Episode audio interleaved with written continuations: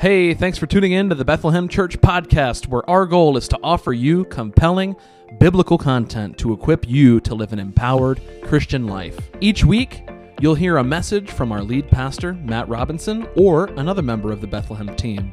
We also host a conversation every week where we unpack different facets of Sunday's message. We're so excited about this conversation, and we hope it's a blessing to you. Let's jump in.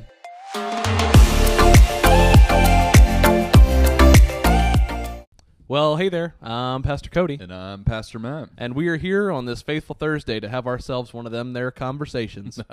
Let's do it. Yep, we're going to jump right in. Well, Probably not. We never do. We're not jumping right in, no.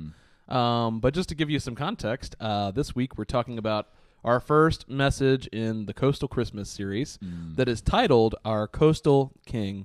So just picture in your mind the European Jesus that you always see wearing beach trousers and if there's such a thing, and at the beach wearing pit vipers. Yeah, and head over to the Bethlehem Church store and get you a sweatshirt or a t-shirt with the BQ Santa on it. Yes, we have a merch store. If you go over to bethlehemchurch.cc/drip, that you can get yourself some merch. I love that. And that is the actual web address. Couldn't love it anymore. Yeah. Yeah, it's good. So we've got statements of the creed, Bethlehem's creed on there, which our creed is not at all. Which when you hear church creed, right? It's not like that. Yeah, it's very creedal, but not very creedal at the same time. At all. Yeah. Yeah. So we're turning we go hard in the paint. Like that statement, we're turning those into t-shirts and sweatshirts, and we want you to represent our church out there, out and about. So head over to that store. Go buy a sweatshirt right now. Yep, and by supporting that store, we're not pocketing the money. It's just it's going towards a building fund. All the proceeds. All of the proceeds are going to that. Expanding, and believe it or not, it's actually not that much. We're not. We're just doing this to get our name out there. Yep. Just so little markup. And keep an eye on that website. We'll be adding more merch, probably every couple weeks, some new things, and because it's awesome. So yeah, somebody sent me a t-shirt design this morning. Really? Yeah, they're like, oh, this is a bumper sticker I saw. I think it'd be a great t-shirt. Nice. So I'm like, all right, I'll work on it. Right on. Is it one of those cheesy Christian bumper stickers, like 100%, like 3 nails, 1 cross, 4 given, and they're like, oh man, that's good right there. Put that on a t-shirt. It was literally CHRCH. What's missing? You are. Oh, boy. Wow. Honestly, though, that'll be the one that, blows up and sells. Exactly. It's cheesy. I'm not hating. Yeah, I'm hating, but y'all are going to buy it prayerfully, respectfully. But look, I'll design it. Yeah. It's all good. Yeah, it'll look good, even if the concept is cheesy. Well, let's jump in here.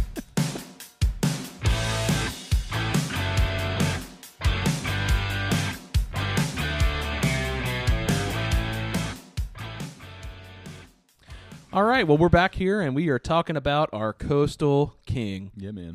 If you haven't listened to the message, a link to the notes and a link to the message are in the description of this post, wherever you're watching or listening. And there's actually, I would say that this, of all of the notes that we published, is probably the most important that you look at, because there's some map images in here that kind of really feed into what he was talking about. And it's just, it's really good. And I think it's really neat how it's like, as a preacher, it's like the worst thing ever to try to build a sermon around some arbitrary theme. Yeah, don't do it. And I don't think that's what you were going to do, but it actually, the coastlands and what, and everything scripturally that has to do, it just kind of happened. It did. I didn't set out to we're going to come up with this theme, and then I've got to fit a scripture into it. I was going to have something just completely separate. Yeah. And then, the more I was reading, just famous passages from the prophet Isaiah, I was like, oh my goodness, there's so much. There's something here, which is fun to do. Like when you're having Bible study, it doesn't, it's good for sermons to come out of Bible study. It's good for things to happen out of just reading and what you're getting out of the scriptures, and it's different than, just an expositional message. Right. Yeah, it's different. Yeah, so it was kind of fun. And I honestly, I've got a couple more weeks, and we'll see what happens. I'm not married to it. Right. Stay tuned for what's coming moving forward. Yeah. For the next 2 weeks. Yeah, but it's fun. And I think we have so much of our preaching schedule is just laid out for the next book that we're going to, which is the next chapter, next verse. Yep. And even picking a theme like we did for 2 Corinthians, you know, that it's still like, yeah, it's book. Still that book. Right. Yeah. And there's no mystery to it. So this is fun. It's, you know, I definitely am sensing how much I rely on those rhythms and what's next. Yeah. 'Cause this, I'm kind of like, oh my goodness. Yeah, well, I think even in that point, it's like where am I going with this? You're leaning into something that's very stable and very, like, biblical. Yeah. You know what I mean? Can this work? And you're like, okay, so boats and beaches, and how does this all tie together?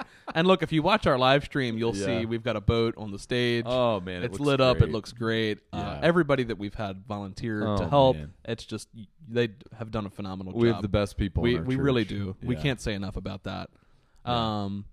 But man, moving through this, you've got a couple of interesting things in here. I'm scrolling through the same notes that are in the description there for you to look at. And one of the first things you have, so you start off with Isaiah 7:14, and you just kind of go from there. You know, the virgin conceiving, and then you have just the route that Jesus took, or rather, Jesus and his family took when they, you know, we're leaving Bethlehem and then coming back from Egypt. Yeah, the way of the sea. Tell us a little bit about the way of the sea. Yeah, and so how you tied all that in. It's just it's a thing, you know. It's a path. It's a common way that was traveled. Hashtag the path. Inside joke. Yep. It's a way that was traveled, and you know, of course, it's by the Mediterranean Sea. You have, you have access to water, so ships, imports, just a lot of different things that opens up, and so seeing that path was traveled, over and over, and it was that well-worn path, Jesus, his family chooses to go the way of the sea, and of course, our theme is coastal Christmas, and it is. It's just the area in which we live in.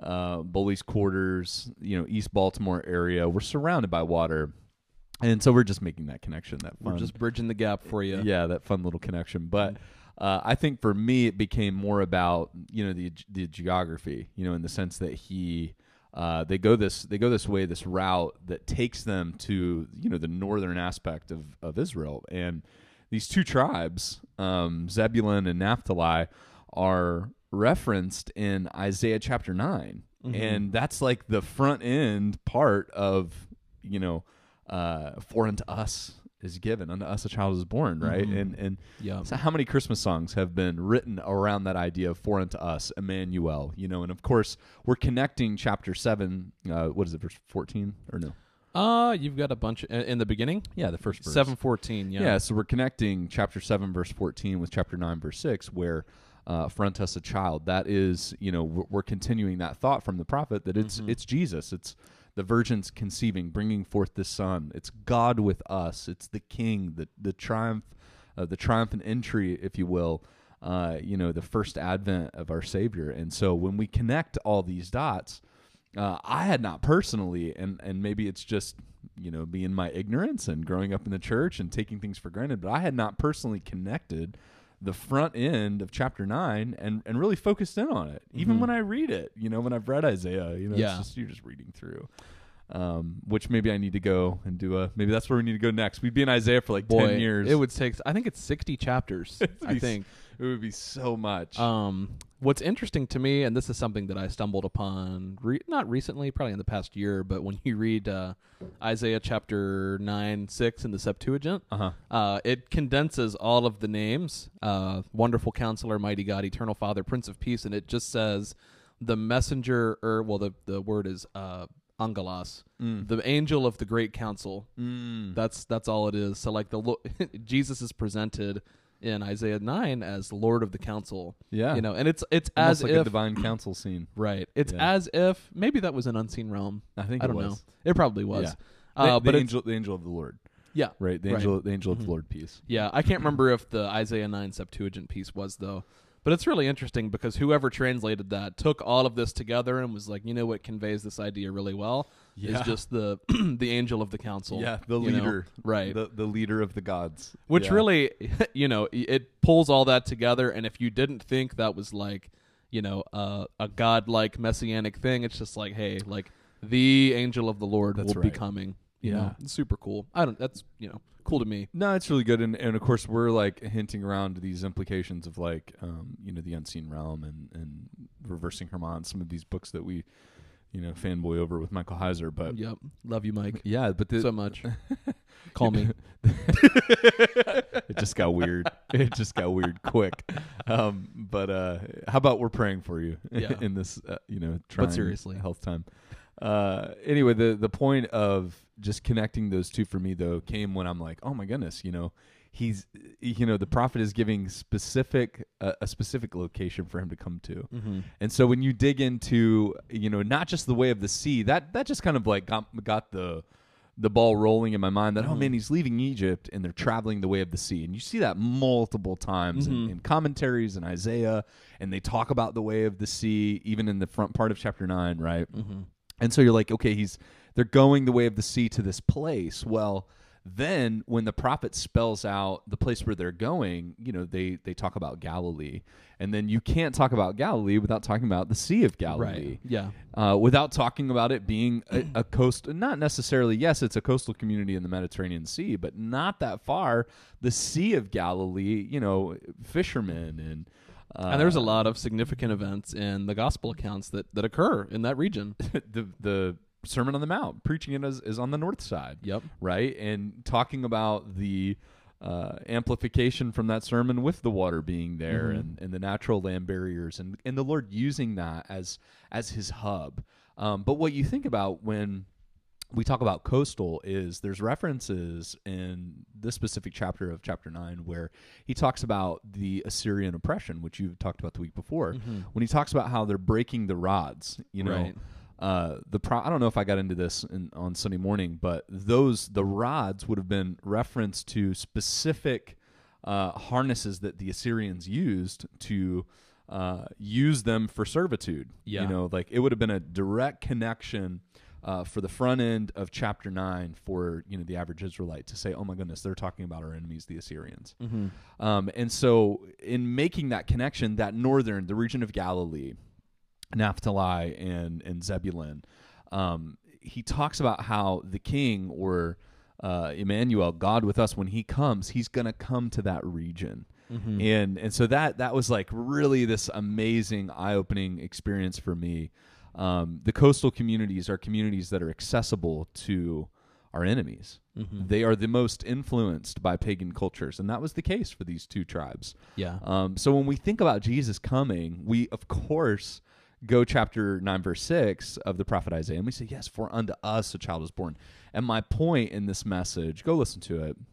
My point is that when Jesus comes to us as our coastal king, he comes to the darkest places, and that's what the author is saying. Like, look, the parts that have been, the Galilee community, they call it Galilee of the Gentiles even. It was like a, is this reference, this derogatory term that it's a part of our country that is, but not really right. That has been infused and I'm speaking of that, but the Israelite, it's a part of, and probably the darkest corner, right. That has been infused with pagan cultures. And, if there was a spot that is the least comely, it would be that. Right, yeah. Geographically, it was theirs. It was Israel, but they would have looked at it a very different way because of what was associated with it. That's right. The Gentiles and paganism, Baal worship, all sorts of crap and stuff. And that's where he went.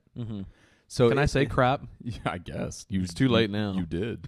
Have at it. I've said worse in front of a microphone. Speaking of crap, I have no shoes on right now, which it doesn't matter because it's not seen on camera. He tells no lies. I was walking through, I stepped in dog poop this morning. And I'm like, I have this like really, my smell comes and goes. It's still not 100%. Since having COVID a year ago, which is insane to me, that I still don't have my smell. But I was encouraged this morning when I was like, you're like, oh, I smell poop. Yes. And I'm like, I couldn't wait to get out of the truck and look at my shoe to see if it had poop on it. And I was like, it's got poop on it. This is great. I smell it. It comes and goes. But yeah, I definitely stepped in dog poop. So I left my shoes outside. Anyway. But I was just really, to kick off this Christmas series, I was encouraged to see that we have a coastal king. We have a king that comes to the places, and I know we often think of, the coast as a desirable place, right. So this is kind of a different twist on it. And we're coming. What? Nothing. I thought of something. I'm going to let it go. Okay. Yeah. Okay. But it was a joke, but we'll tell. Hey, listen, click that donate button in Spotify there, and we'll send you all the B-roll that we get before the show. And boy, it was rich. You'll either like us a lot more or a lot less. Yeah. Yeah, it was thick. But anyway, I think we think of when we consider coastal, we think of nice areas, Yeah. But that's not always the case. And when we consider our Savior, we have a Savior that comes to the darkest place. And I think that we all have to be honest and transparent, with ourselves, that we have places in our heart that we do not allow the light of the gospel to go. Mm-hmm. We know that the Lord has redeemed our entire being, but I think it's more on our end. Yeah, you know what I mean? So. Mm-hmm. But, we have a king that knows that's near and dear to the brokenhearted, and he wants to come and he wants to provide light even in those spaces that you're afraid to have light. You're afraid to be shown what that looks like. Man, he's not afraid. Mm-hmm. He's not afraid of those dark corners of our hearts. He came for those, and then the discussion about the enemies, the enemy piece, it was just really good. It's really good stuff. And then of course we finish up the message talking about, I think it's 6 things that, you gave a fun fact, or did you already give it? What? Or was it off? Was it in B-roll about the Septuagint? Oh, that was on. That was on we talked about it. Yep. Talked about that joint. But the idea of, what he is to us, essentially he is our king. He is the one who has come to right every wrong. Mm-hmm. And so I love this time of year. Yeah, it's really good. I love turning our attention towards the first Advent and, just who Jesus is to us. It's amazing. Yeah, it really is. And you ended with just three statements here. You have the darkest places of the nations will be illuminated, mm-hmm. which you already kind of hit on. The enemies of the nations will be decimated, and the king will reign forever. Yeah, I mean. And, if you're... maybe if you're new in your faith and you're still kind of wrapping your brain around what these things mean, and you think about what Jesus did, and you're like, okay, well, he was crucified and he rose again, and he's going to come back as a conquering king. But he's, maybe you don't see how the enemies of the nations will be decimated by his coming. And the facts are, and Paul talks about this a lot, but like when Jesus rose, when God, when he was God incarnate back from the grave. Paul talks about how all of the powers that be were crushed, and they were in fact decimated by that act. And it doesn't look like that on the surface, right? Because you're like, oh, that's really cool. He rose from the dead, and we can be forgiven of our sins. But we can be forgiven, and we can be released from bondage because he went down and took the keys to death and the grave. Yeah, he did. And he did that. And he did, by taking their authority away, he has conquered the enemies of the nations. And because of that, he has ascended to the right hand of the Father, and he will indeed reign forever. Mm. Really good truth. Yeah, man. We'll unpack some of that on Easter. Yeah, we will. We're keeping it to the first chapter of each gospel for this month. Yeah, exactly. And I think too, it's such a blessing. We talked about this a little bit on Sunday, but it's such a blessing to live in our time period, mm-hmm. To know like we have all of that information. Yeah. We can look back on these things and be like, wow, and not be in this tension period in between where, this messianic hope and you're just kind of longing either for the silence or, mm-hmm. or after, even seeing him ascended, like what's going to happen. Yeah. What's interesting to me, I was thinking about this, and a lot of people, like, they'll see the Hebrew on my board and, or they'll, I've had multiple people like, oh, you should, like, call these, you should call some of the Jewish rabbis that are local mm-hmm. and ask. And I'm like, well, and I try to explain that, like, what's on my board is more or less, like, Old English. Mm. It's not, like, if you speak Hebrew today, that's not what it is. Mm. I mean, it can be understood, but it would be as if I came to you and spoke very, very Old English. Not that they haven't memorized the Masoretic text because that's the standard. Yeah. But I think about often how I think in the Christian world we look at Jewish or modern Jewish interpretation of Scripture as something to be sought after. Hmm. And I was thinking about, and I'm just shooting from the hip here. I don't have any notes in front of me on it. But the parallel of the beasts in Daniel, and then you put Daniel 2 and 7 together, and you have like the 70 weeks thing, and how the timeline lines up with at the end of that 70 weeks of years, or however that's described. Then you land in the Roman Empire when the Son of Man is supposed to arrive, right? The Messianic hope.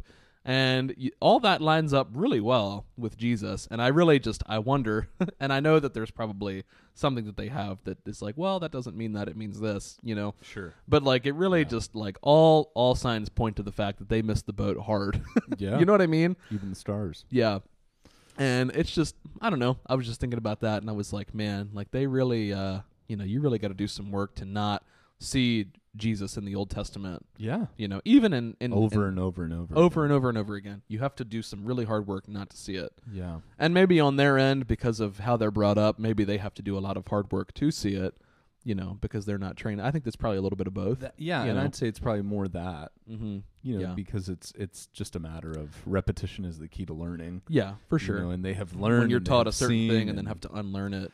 Yeah, and it's sad in one sense. You know, you look at that and it's like, man, they have such a rich knowledge of and a history. You know, they're Judeo, right? Mm-hmm. Christian.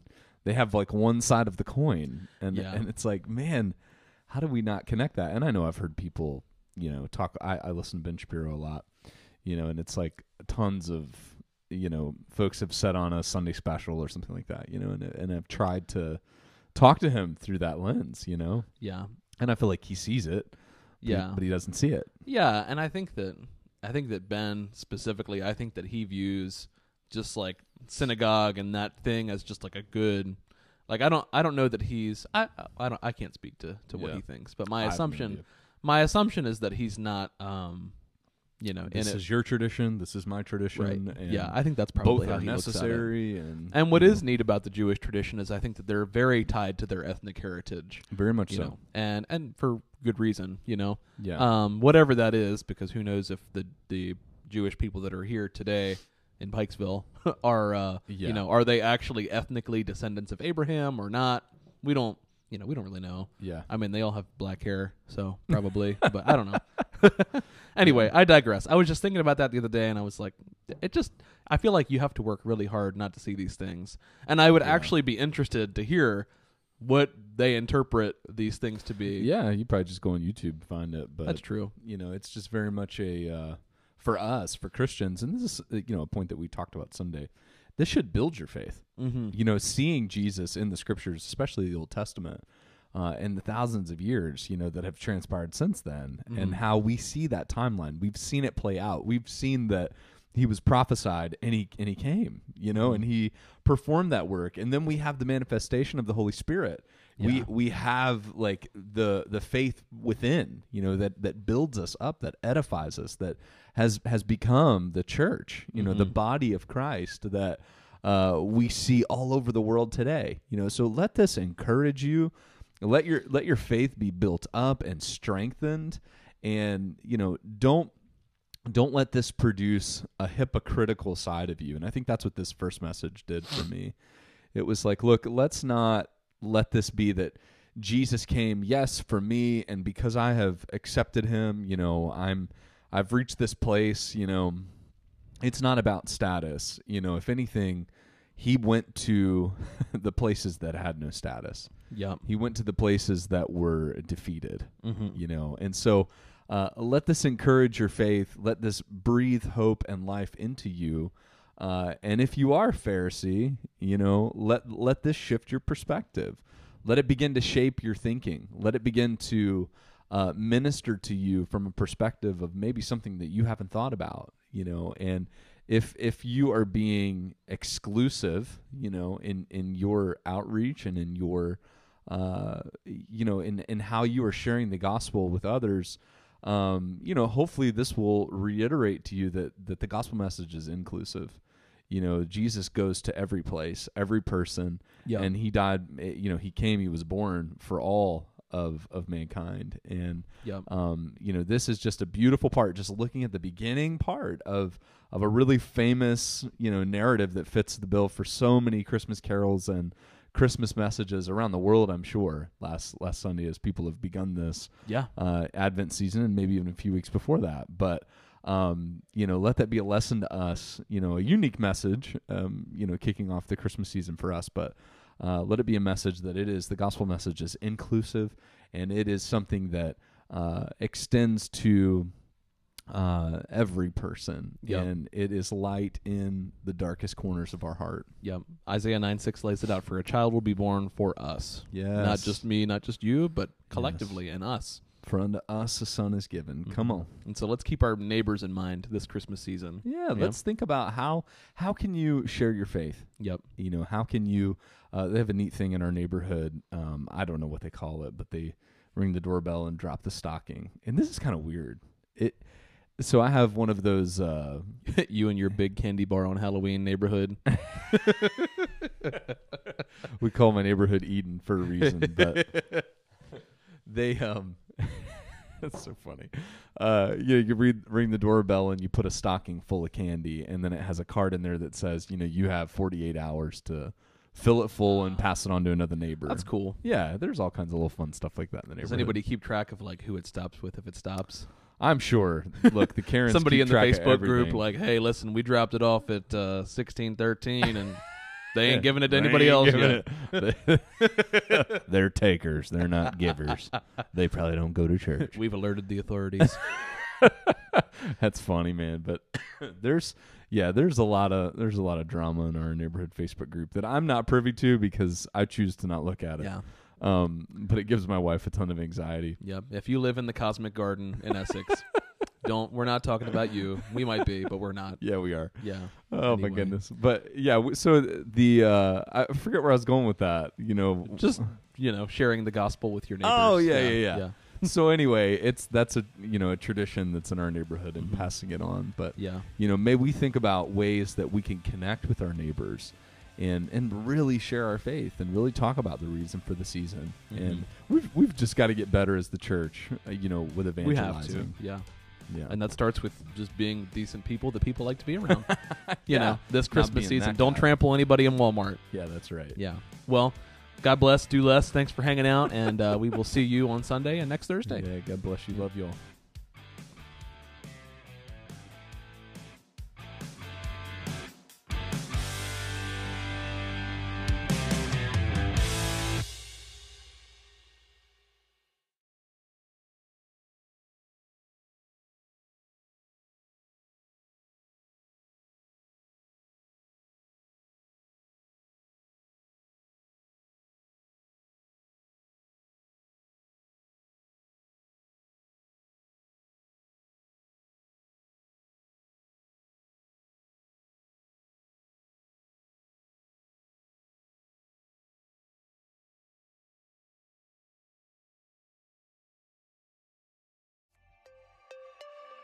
Thanks so much for tuning in for this conversation on the Bethlehem Church podcast. We hope it was a blessing to you. If you want to know more about us, feel free to check out our website at bethlehemchurch.cc. And also, in every conversation we publish, you'll find our sermon notes in the description, and we hope that you'll study these topics further. We'll see you next time.